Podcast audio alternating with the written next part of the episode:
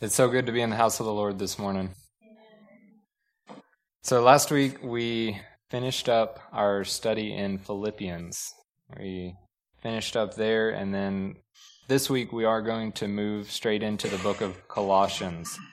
Now, Colossians was written by Paul, it was a letter to the church in Colossae. And the church there in Colossae would have been made up mostly of Gentiles. Okay, there would have been some Jews, but it was mostly a Gentile place. Colossae is close to Laodicea. And we'll see in the last chapter of Colossians, Paul asks for the two letters that he sent to the church in Laodicea and the church in Colossae to be swapped so they could each read these letters. Um, and apparently, this church in Laodicea would have been struggling with much of the same things that the church in Colossae was. So, again, just that exhortation and kind of the swapping of these letters so that they each get a perspective on their, their issues. And in Acts 19, and specifically verse 10, kind of hints at this for us. But it says, and this continued for two years, speaking of Paul spreading the gospel, so that all who dwelt in Asia heard the word of the Lord Jesus, both Jews and Greeks. So this is impressive. About 30 years after uh, Acts 1, the gospel has already made its way to most of Asia. And this little event right here uh, was written about Paul in Ephesus. So he was preaching in Ephesus, and then from Ephesus, uh, the word of the Lord spread throughout Asia. So that would have been the catalyst to this church in Colossae. Uh, it would have been right there in that area, and no doubt uh, the preaching of the word in Ephesus would have spread into Colossae. And by the language that Paul uses here in this letter, it's evident that he had never visited this church. So, like I said, it was an outgrowth of some of his other missionary journeys and his other church plants, but he himself did not actually plant this church. And we'll see, I think it's in verse 7, that um, Epaphras is who we think probably planted this church and continues to shepherd and teach in this church. It also looks like Paul sent the letters to the Ephesians, the Colossians, and Philemon together. So he wrote them all out and he sent them all from his prison in Rome. Uh, it would have been during his first imprisonment there, and it would make sense because a lot of the content of these three letters, Ephesians, Colossians, and Philemon, are much in the same spiritual thought. Like they're much, um, they have a lot in common. Okay, so that makes sense that he would have written them all around the same time. So let's go ahead and get started moving through Colossians. Uh, chapter 1, verse 1. It says, Paul, an apostle of Jesus Christ, by the will of God, and Timothy, our brother. So, like I said, Paul had not actually visited this church before. He's now kind of demonstrating his authority as an apostle of Christ to this church and Timothy our brother. Verse 2 to the saints and faithful faithful brethren in Christ who are in Colossae. So he tells who's writing this letter and he addresses it to the church in Colossae. He says to the saints. Now we kind of have a distorted view of sainthood and you know that's whatever, but saints in the New Testament are actually just the believers. So if you look around the room today, there are saints in here. And that is the saints that he's talking about here. It's not some ethereal thing.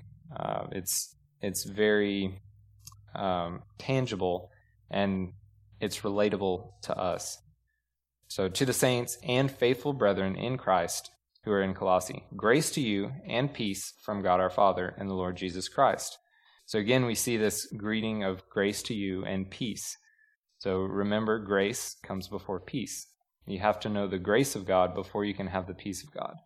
And uh, that's a common greeting for Paul to use in his letters. So, verse 3 We give thanks to the God and Father of our Lord Jesus Christ, praying always for you. Now, this is impressive to me because he doesn't even know these people, yet he's always praying for them. Um, I think that's incredible. Uh, it's hard, even as you know, to be constantly praying for someone that you have a close relationship with, uh, like your son or daughter, maybe your parents. They need your prayer, and you try to to always come back to that and pray for them, but it's it's difficult. And the fact that Paul is praying for these believers who he has never met is pretty inspiring to me. Since we heard of your faith in Christ Jesus and your love for all the saints. So he heard, again, hasn't visited, he only heard about them. He heard of their faith in Christ Jesus. Now, in Christ Jesus is where they place their faith, not in Calvary or in First Baptist or in my confirmation. Um, it's it's an important distinction. So we have the faith being placed in Jesus Christ alone, and not faith being placed in other Christians. Now, there is a good way to trust and have faith in your fellow Christians. There's also a bad way to do that. So, as a brother in Christ, I may trust you to help me get through something or to to bring a word to me from the Lord, and I trust you in that way. But do not mistake that trust and that faith for like the saving faith of Jesus Christ. So whenever we place an expectation on someone else, just another human, that should be placed in the Lord, we have big trouble. And if you haven't experienced it yet, you will. But I'm sure many of you can attest to the fact that people will let you down every time. And as sad as it is, everyone you know will either let you down or they'll die first. So it's a fact of life. People will let you down. The one person that will not let you down is the person of Jesus Christ. And that is where we are to place our faith. So it's encouraging to see that Paul heard all the way in Rome of the faith that this church had. So that's something that we should take note of. Since we heard of your faith in Christ Jesus and of your love for all the saints. So we have the faith, then we, we see the love coming in. The love for all the saints. Now, we went through First John just a little while back, and he talked about love for the brethren, for your fellow believers, and we know that that's a mark of Christ. That's a mark of the new birth. So that love for all the saints is again attesting to this church's uh, faith in Jesus Christ. Verse 5 Because of the hope which is laid up for you in heaven, of which you heard before in the word of the truth of the gospel. So, we see faith, we see hope, and we see love. Okay? And it goes in that order faith, hope, and love. So, if we have not the faith in Jesus Christ, then we do not have the hope of Jesus Christ. But if we do have the faith in Jesus Christ, we also have the hope in Jesus Christ, and then we can show the love that He's shown us. Okay, so it, it moves kind of in that sequence. But here, because of the hope which is laid up for you in heaven, of which you heard before in the word of the truth of the gospel. So, this hope which is laid up for them in heaven is why they can love all the saints. So, again, since we heard of your faith in Jesus Christ and of your love for all the saints, because of the hope which is laid up for you in heaven, of which you have heard the heard before in the word of the, tr- the truth of the gospel. Verse 6, which has come to you and it has also in all the world, and is bringing forth fruit, as it is also among you since the day you heard and knew the grace of God in truth. Now, uh, we sang a song just a second ago, and we said, I'm happy to be in the truth. And that stuck out in my mind. And I thought, yeah, I am happy to be in the truth. Uh, in the midst of all these lies, um, I find it comforting that we, we have the truth, which has come to you as it has also in all the world and is bringing forth fruit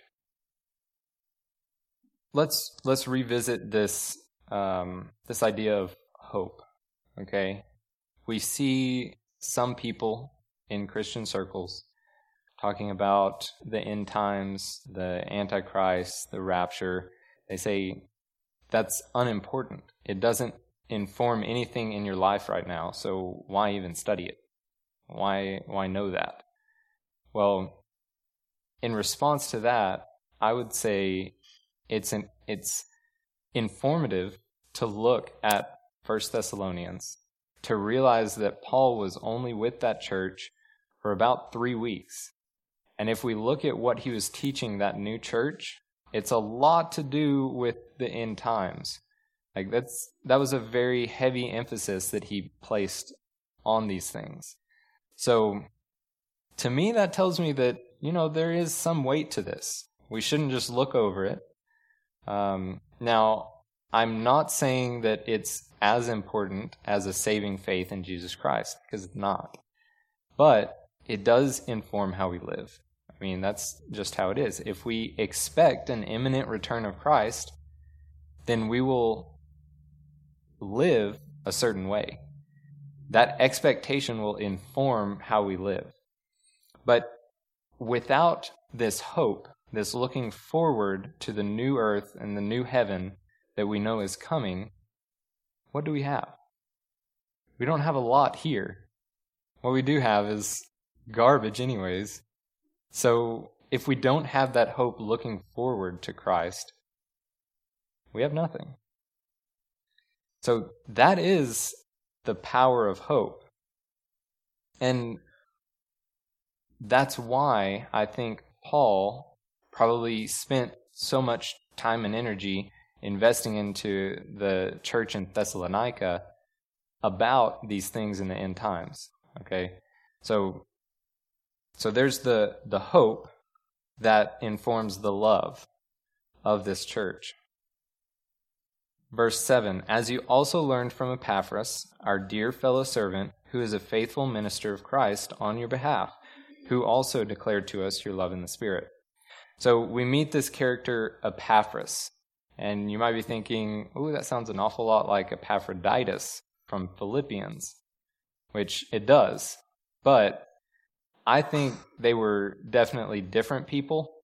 There's not complete agreement on that, so you're welcome to think what you will. But um, Paul later refers to Epaphras as one of your number. So to the Colossians, he's referring to Epaphras as someone from Colossae, or in the very least, someone who is at Colossae now and who is a faithful minister of Christ on your behalf. And so that word minister, that is diakonos, it's deacon, or uh, like it's translated here in the New King James, minister. And this can mean deacon or also like a Christian teacher or pastor. Okay, and that's the definition that we kind of see here. We see Epaphras as this teacher of the church.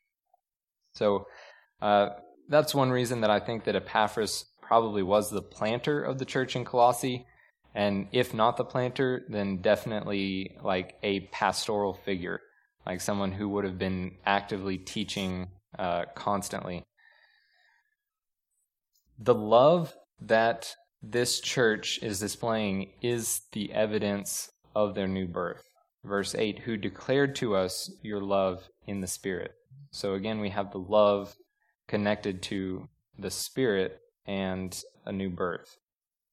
Verse 9, for this reason we also, since the day we heard it, do not cease to pray for you, and to ask that you may be filled with the knowledge of his will in all wisdom and spiritual understanding. So, we're coming into a passage where Paul is praying for these believers. He's telling them what he's been praying for. So, if you wonder how you should pray for someone else, I would encourage you to really take a, a good long look at this because that will give you a good example. Um, and we know Paul's heart is right in praying for these things. So, again, we can pray for these things and know that we're on solid ground. But I'm not saying that we need to pray this prayer exactly. Okay, I I'm not advocating for like reciting a prayer. Um, in Romans 8, 26 and 27, uh, it says, Likewise, the Spirit also helps in our weaknesses, for we do not know what we should pray for as we ought. But the Spirit Himself makes intercession for us with groanings which cannot be uttered. Now, He who searches the heart knows what the mind of the Spirit is, because He makes intercession for the saints according to the will of God. So that really tells me that prayer is a matter of the heart. Okay, so if we can pray and we can have that communication with God without even saying a word, that tells me that the verbiage that we use, the actual movement of our diaphragm and our vocal cords, that doesn't mean very much to God. Uh, it's it's more of the condition of your heart oriented towards Him that he takes note of. So let's look at the orientation of Paul's heart as he addresses God for these believers in Colossae. So, verse 9 again, for this reason we also, since the day we heard it, do not cease to pray for you, and to ask, this is the first thing, that you may be filled with the knowledge of his will in all wisdom and spiritual understanding. So, he says, We do not cease to pray for you. And I mentioned it again uh, a little while ago, but he hasn't met these people. And so it's crazy for me to think that he can pray always for them. Uh, that is a discipline, no doubt. Um, first thing he mentions, he says that they would be filled with the knowledge of his will, God's will, in all wisdom and spiritual understanding. And what a great thing to pray for someone, that they would be filled with the knowledge of His will. Well, that's great, but how do I know God's will? Well, He's revealed it to you in Scripture. And there's many passages and even specific verses that literally say the will of God is and tells you what the will of God is. Uh, for example, that all should be saved. That is the will of God. He wishes no one to perish. So open up your Bible and um, He will reveal that to you and ask Him to reveal it to you. Uh, he, he wants you to know what He wants. Okay? So the knowledge of His will in all wisdom and spiritual understanding. It's interesting looking back on history, the different cultures and how they sought to get at truth. You see the Greeks, um, I don't remember which specific group of them, but there was one group of Greeks who looked for truth in experience. They would search all sorts of experiences, uh, sexual experiences, drunkenness, um, you know, anything they could really get their hands on. And they thought that that was the way to truth. But you look at the Jews, and the Jews always knew that the truth was contained in Scripture, in a book. So, like, even Solomon, um, he searched around in those things of the world. And his conclusion at the end was it's all worthless. And he concluded that to serve God and to keep his commandments, that's good enough. I mean, that's that's where truth is.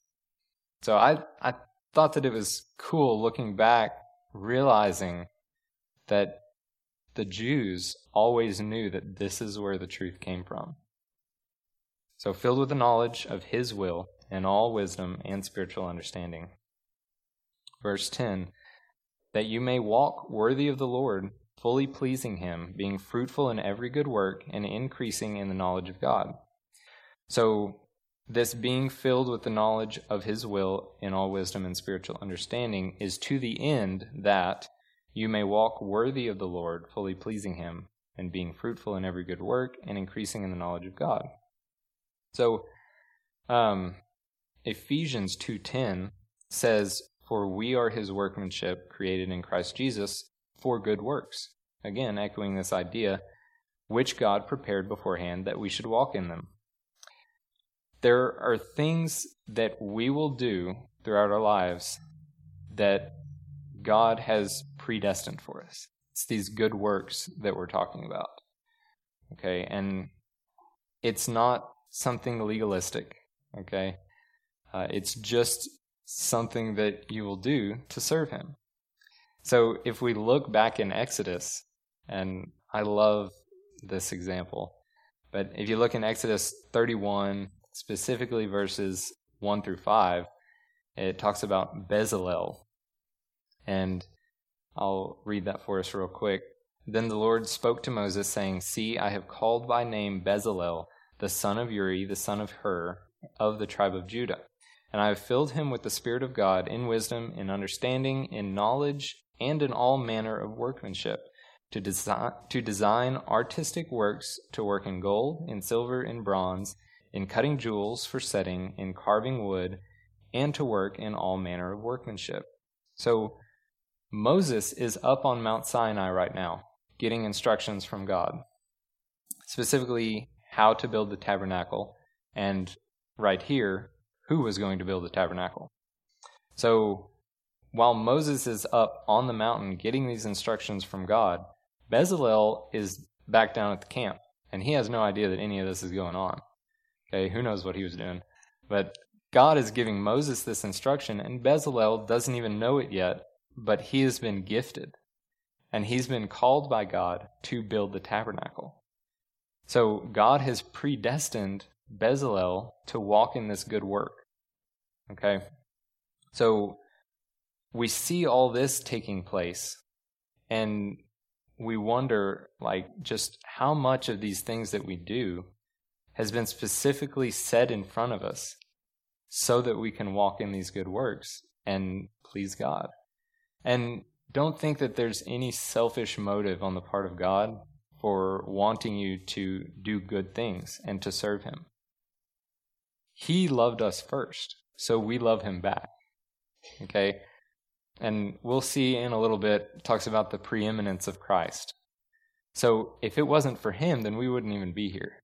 So we, we do owe all to him. And there's no selfishness in, in asking us to do the things that serve him. Uh, ultimately, we'll, we'll be rewarded crowns for the good things that we've done and just throw them back at his feet because that's just who he is. He's so good to us. So, um, so we see that every believer has been tasked from the beginning of time with certain good works. And God will equip you for those works. See, he's filled Bezalel down at the camp with his spirit. And no telling how many years Bezalel studied all of these manners of craftsmanship.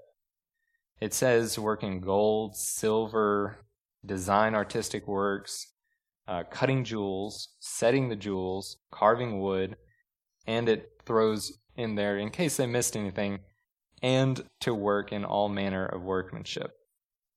So I can't imagine the preparation.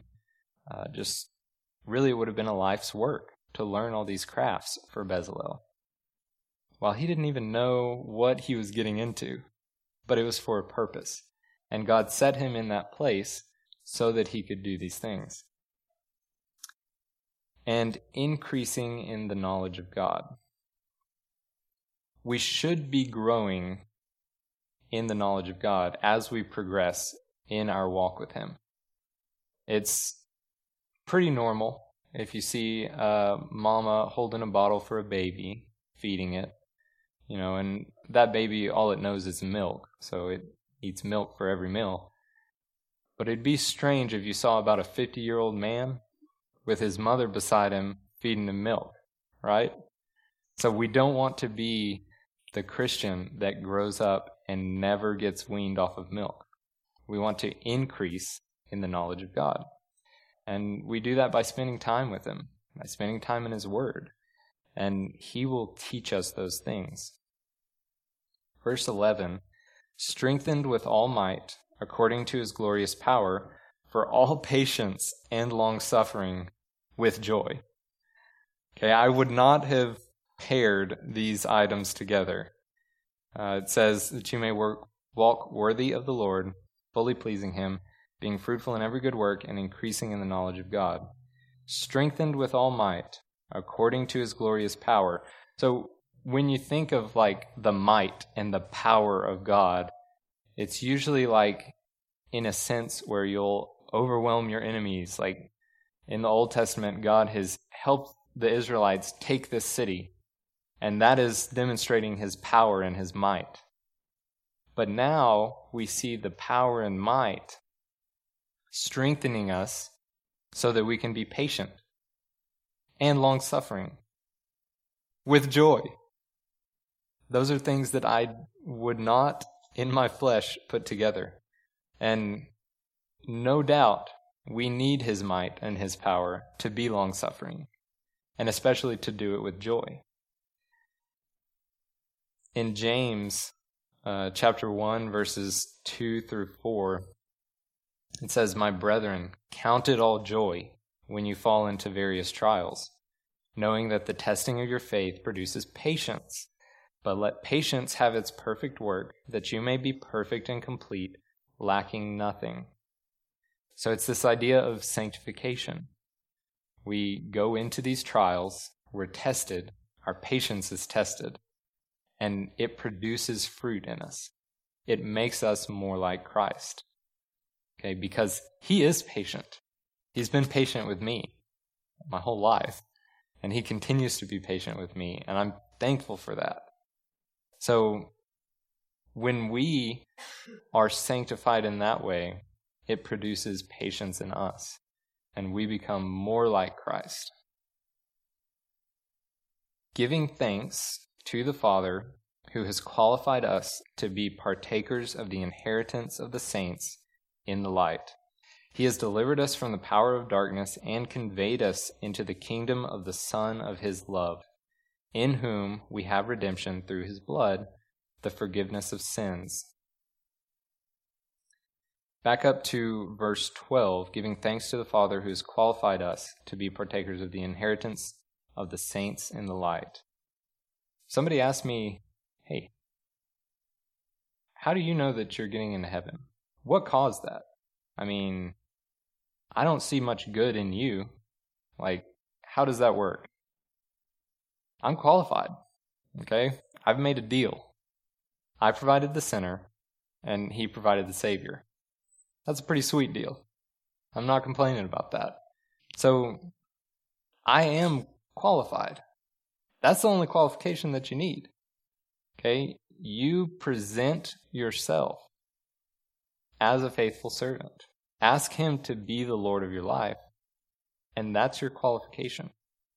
If you get to heaven and you don't have a personal relationship with Christ, God asks you, Hey, why should I let you in? You say, Well, I went to Calvary down there. We do it right at Calvary. Wrong answer. You say, well, I had this great preacher down there. He taught me taught me some great stuff. wrong answer. So it's the only qualification that you need. It's a personal relationship with Jesus Christ. And that is what qualifies you to be a partaker of the inheritance of the saints in the light. And it says, He has delivered us from the power of darkness and conveyed us into the kingdom of the Son of His love, He's literally taken us out of this world and placed it in his kingdom. Okay, and it says, kingdom of the Son of his love. It's by Jesus that this kingdom is able to flourish. 14, in whom, talking about Jesus, we have redemption through his blood. We sang another song this morning, the precious blood of the Lamb. There's power in that blood. And we have redemption through that blood for the forgiveness of sins. Verse 15, now coming out of this um, prayer for his fellow believers that are in Colossae, and we're going into a different uh, idea. It says, He is the image of the invisible God, the firstborn over all creation. For by him all things were created that are in heaven and that are on earth, visible and invisible, whether thrones or dominions or principalities or powers, all things were created through him and for him. Now, verse 15 he is the image of the invisible God, the firstborn over all creation. When it says he is the image of the invisible God, that word image is where we get the word icon. So it is literally like an impression of God on the world. So you had kings back in this time who would wear a ring, and there would be a seal on the ring. They would press the seal into the hot wax on a letter or something that they sealed up, and that was an impression. Much in the same way, you see now like mothers uh, doing little plaster impressions of their baby's feet or hands. You know what I'm talking about? So you pour the plaster in a little container, you take the baby's hand, and you press it in the plaster. That's making an impression of the baby's hand in the plaster and it's it's a really accurate impression. You get you see the fingerprints, the lines on the palms. Uh, it's very detailed. So that is a similar idea that we see Jesus is an impression of the Father. He is the image, the icon of the invisible God. Now, if you look way back at Genesis, it says, that Adam and Eve were created in the image of God. Now, God the Father is spirit, okay? But God the Son is flesh. Adam and Eve were created in the likeness of Jesus Christ. It says he was the firstborn over all creation. Now, the Mormons and the Jehovah's Witnesses will tend to take this little piece of a verse and say, oh, if he was the firstborn, he was born and he had to have a cause, therefore he is less than God. And that's how they get the idea of Jesus being less than God. But if you take a look at even the next verse, you'll see that there's something that challenges that idea.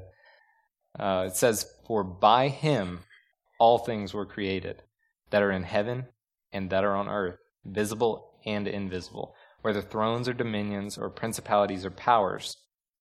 So, I mean, this and even verse 17, and he is before all things, and in him all things consist, this gives the opposite impression. Okay? So, if we zoom out from just that little piece of a verse, we can see more clearly the idea that the scripture is trying to convey to us. So, Jesus is equal with God. He is God. And he was there with God when everything was created. It says, For by him all things were created that are in heaven and on earth, visible and invisible. And just to make sure you get the point, whether thrones or dominions or principalities or powers, all things were created through him and for him. So even John 1 1 echoes the same idea. In the beginning was the Word, and the Word was with God, and the Word was God. Mm, we know the Word is referring to Jesus Christ. And He is before all things, and in Him all things consist. This is one of my favorite verses in the Bible. Okay, I really like this and its implications. So we're going to take a second and look at this. It says, He is before all things, same idea that we just talked about. He is preeminent. He is before all creation. Everything that came into existence came into existence by Him. And in Him all things consist. Not only did He create everything, but He holds everything together. Is literally the glue that is keeping all of this here. Okay, and we'll look at that. In Romans 11:36 it says for of him and through him and to him are all things to whom be glory forever. Amen. So this even adds another element to this idea. Here in Colossians, we see all things are created from him and through him. Now in Romans, we see everything is coming back to him. He is the Alpha and the Omega, the beginning and the end. So by him all things were created, and back to him everything will go. So keep that idea in mind as we move forward. Has anyone, I'm sure many people have, but have you tried to make the two positive ends of a magnet connect? It's pretty hard. You got to use some serious grunting to get them together. And then even when you you kind of get them close, they like slip off of each other. It's very difficult. So it's the same idea that we have with like protons and electrons. So if you look at the subatomic structure, the structure of an atom, you see this cluster of protons and neutrons in the middle. And scientists call it the nucleus. So the nucleus of the atom is all these protons crammed together. You have all these electrons orbiting outside of the nucleus. Now, if you know something about magnets, you know that positive or two positive like forces repel each other. And you know that opposite forces attract each other.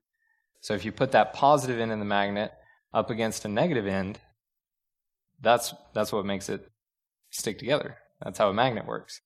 And it's the same way with these subatomic particles.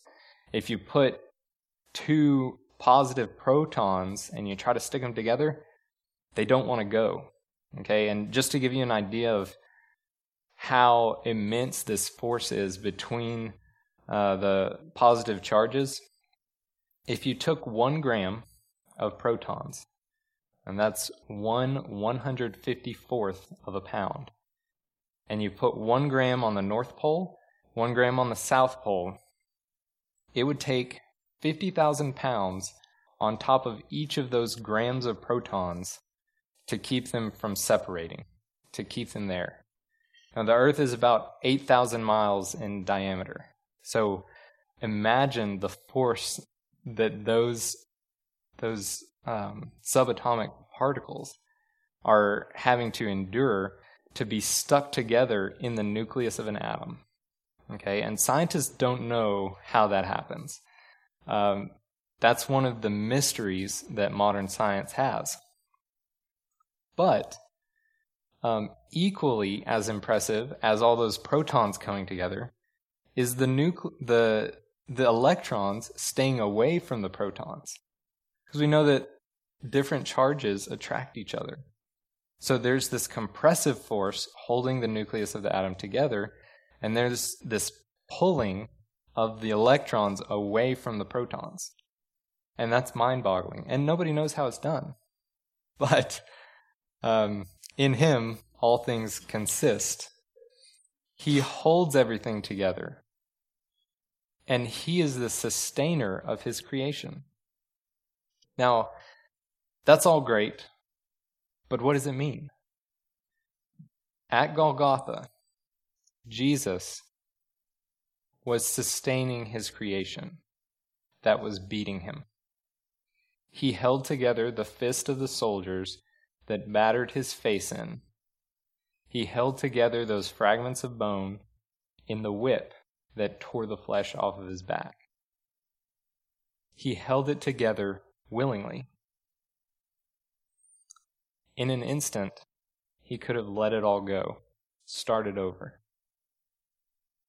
And I couldn't have blamed him for doing that.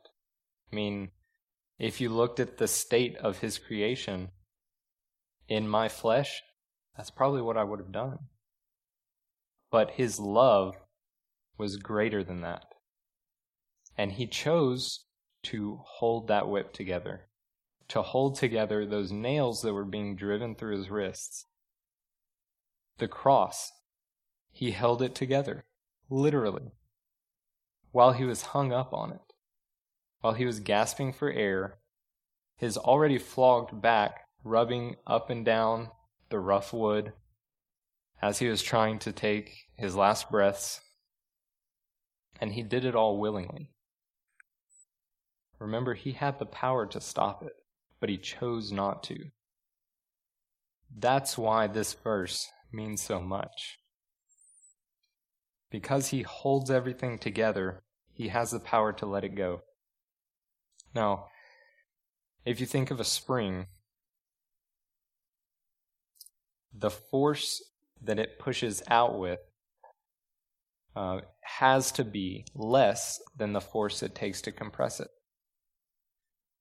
So, in the same way, if you look at an atom, when an atom is split, all of that energy that is released, the force to hold that atom together has to be greater than the force that's released when the atom's split. That's crazy. The power that God has to hold each of these tiny atoms together through his whole creation and he chose to continue to exert that force to hold everything together while he was being mocked and spit on and tortured and hung up on the cross. That's why verse 17 is one of my favorite verses in the Bible. And he is before all things, and in him all things consist. And he is the head of the body, the church, who is the beginning, the firstborn from the dead, that in all things he may have the preeminence. Now you say, well, he wasn't really the firstborn from the dead. Lazarus was raised before him. And that's true in a sense. Lazarus was raised from the dead before Christ was. But Christ is the one who is raised from the dead through which everyone else finds life. He is the preeminent who was raised from the dead. From him all others have life. He died, was risen, and in that he conquered death. He was the first to conquer death, and then he passes it on to us as heirs of that inheritance. And we get to spend eternity in the new heaven and the new earth that we know is coming. We get to spend forever with our Creator and our Sustainer. That's exciting. But there will be a time when God does loosen his grasp on the universe and he lets it go. In 2 Peter 3:10 we see this, but the day of the Lord will come as a thief in the night, in which the heavens will pass away with great noise, and the elements will melt with fervent heat, both the earth and the works that are in it will be burned up. So in this day of the Lord, we see that the elements will melt with fervent heat. That word melt, it means to loose, to break up, or to break down. That sounds a whole lot like just the release of everything. Letting those protons come apart, releasing that energy and it will be hot. It's a fervent heat. And the fact that it says elements, the smallest part of our universe, these elements, literally the atoms, they will melt with fervent heat. That sounds a lot like he just releases his grasp. he will withdraw this sustaining power that he's currently imparting on the earth.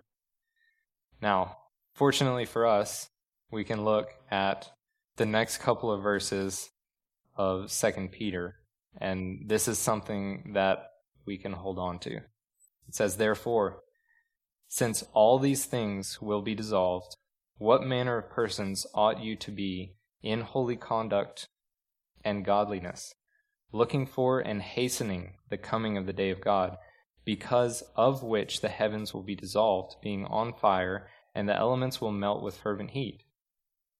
Nevertheless, we, according to his promise, look for new heavens and a new earth, in which righteousness dwells. That sounds like a great place to be. And I'm so excited that we all get to share in that one day. This is the hope that we have. We've, we've been dwelling on hope for a little bit.